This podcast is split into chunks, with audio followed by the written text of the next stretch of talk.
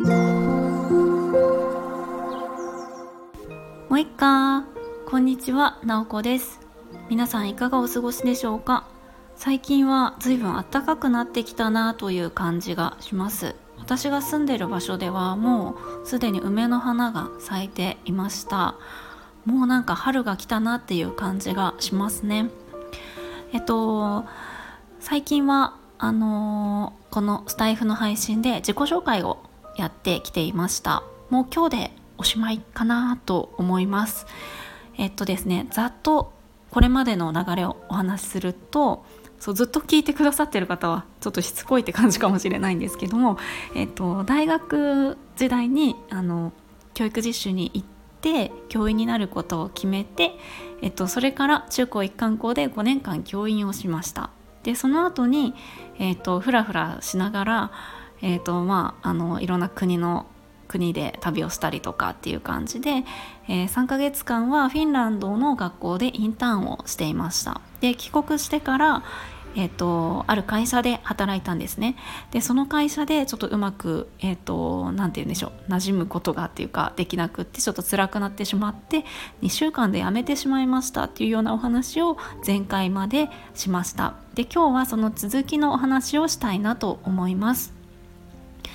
えっと、そこからはですね私は別の会社で働くことを決めました。えっと、その会社でやっていたことは発達支援のお仕事です。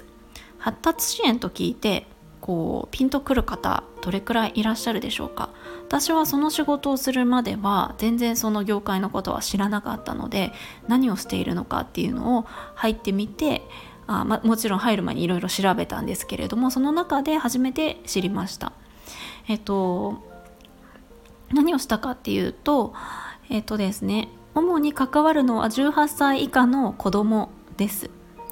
で、えっと、その子たちに直接、えっと、いろんな支援をしていくんですけど、どういう子供が、えっと、関わっていたかっていうと、あの発達にがゆっくりだったりとか、えー、偏りがあったりする子が来る教室でお仕事をしていました。で、まああの今そうですね発達障害っていうことは結構耳にするようになったかなと思うんですけど エーディーエイチディー とかアスペルガー症候群とか、えー、自閉スペクトラム症とかそういう、えーと、お医者さんから診断をもらっている子もいればそうじゃない子も、えー、来ている教室でした。でまああの発達って言ってもあれですよねやっぱり子どもの時って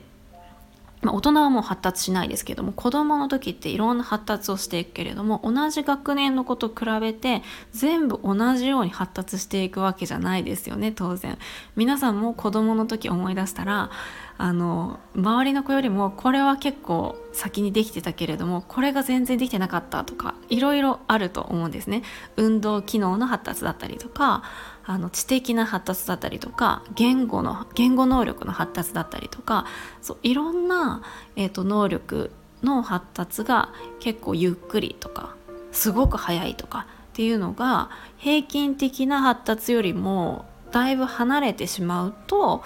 あの日常生活で困ってしまう場面が多くなってしまうっていうことでそういう子が、えー、教室に来て、えーとまあ、私は指導員とかもやってたんですけれども一緒にトレーニングをしたりとか、まあ、あの保護者の方と面談をしたりとかっていうようなお仕事をしていました、ね、ということで、まあ、それは、うん、さんねんぐらいやってましたね。去年の年末まであのやりました。ちょっと間あのやってない期間もあったりしたんですけれどもあの割と私のキャリアの中では長くやってた方かなと思います。でそれはあの私はすごく好きなお仕事でっていうのも学校の先生をしていた時にやっぱりクラスこうさんじゅうにんぜん後を一人で先生一人で見ていくと個別の支援ってどうしてもできないんですね。すごくあのゆっくりな子も早い子もみんな同じように進めていかなきゃいけないのでそのあたりの苦しさが私自身にあったんですね。でもこう発達支援のお仕事だと一人一人の発達に応じて内容を考えたりとか、えーと、一緒に過ごすことができたので、そのあたりのストレスがすごくないし、あ、この子にとって今これが必要だなっていうことをできるっていうのはあのとてもいいことだなっていうふうに思いながらやっていました。ということで、えっと、今はあの会社員ではないのでそのお仕事はしてないんですけれども、えー、そんなお仕事をしておりました。ということで、えー、私のそのちょっとキャリアを中心にお話ししたんですけれども、大学時代から、えー、ここまでっていうのをお話ししていきました。で、今はフリーランスっていう働き方をしています。まあ、どうしてそういう風な働き方をしたのかっていうところはまたあのおいおいお話ししていければいいなと思います。ということで、あの長い長い私のキャリアのお話を聞いてくださった皆さんありがとうございました。